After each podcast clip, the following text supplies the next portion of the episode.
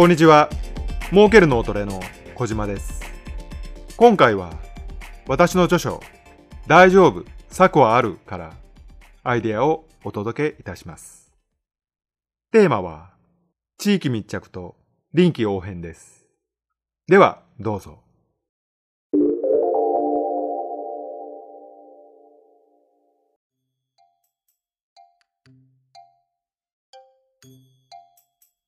妻、日曜日の朝、公民館の掃除があるから、カズの塾の送り迎え、お願いね。私、いいよ。しかしさ、よく公民館の掃除があるけど、そんなに使ってるの？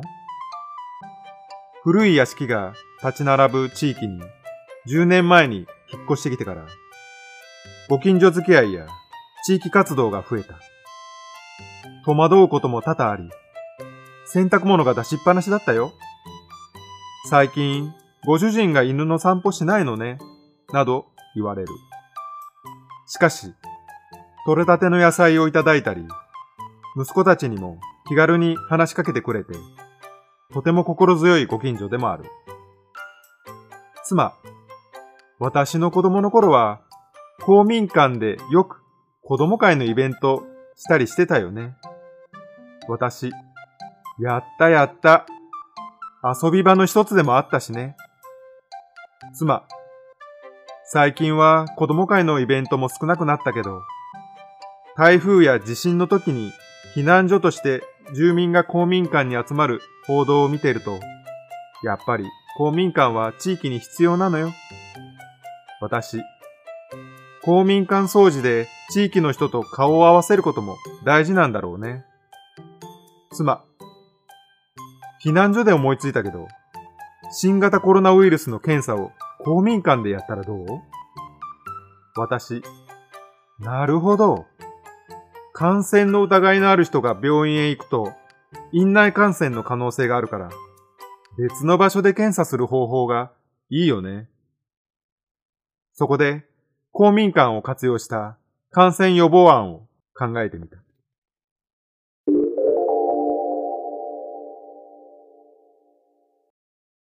アイデアのタイトルは、全国津々浦々に発熱外来。身近にあると危機意識が高まる。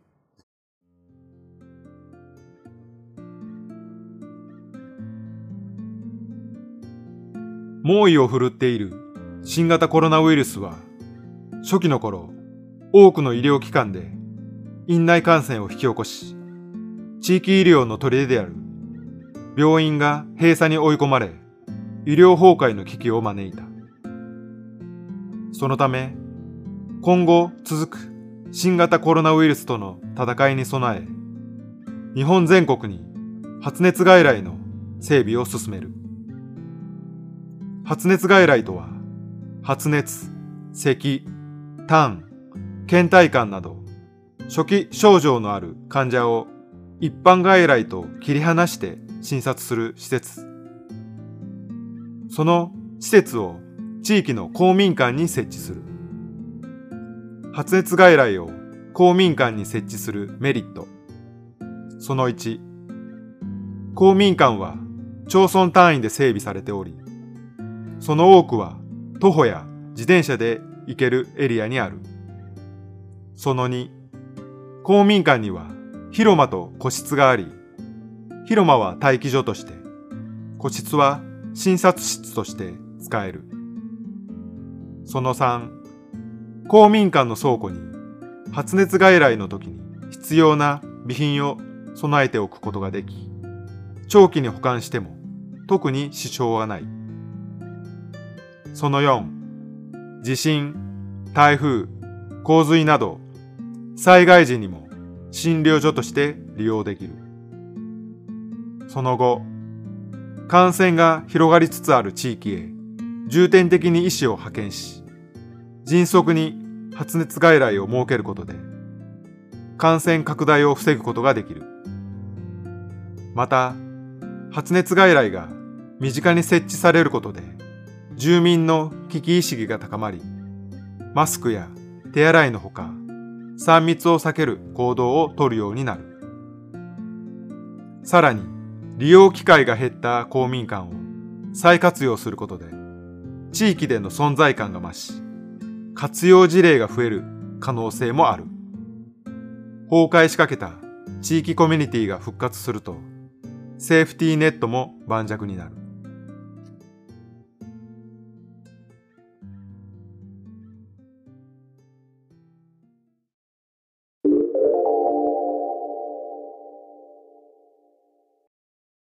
儲ける脳トレ。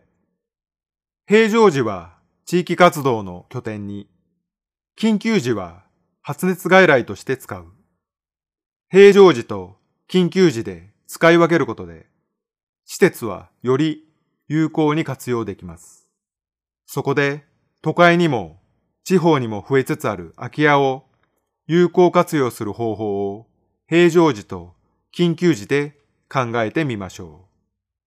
例えば、平常時はハウスギャラリーとして使い、被災した時は地域の食堂、例えば炊き出しなどに使うのはいかがでしょう。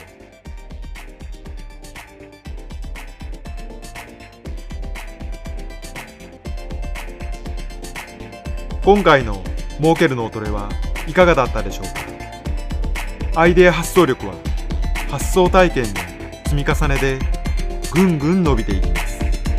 ぜひこの儲ける脳トレを活かして、あなたの脳からアイデアを引き出してください。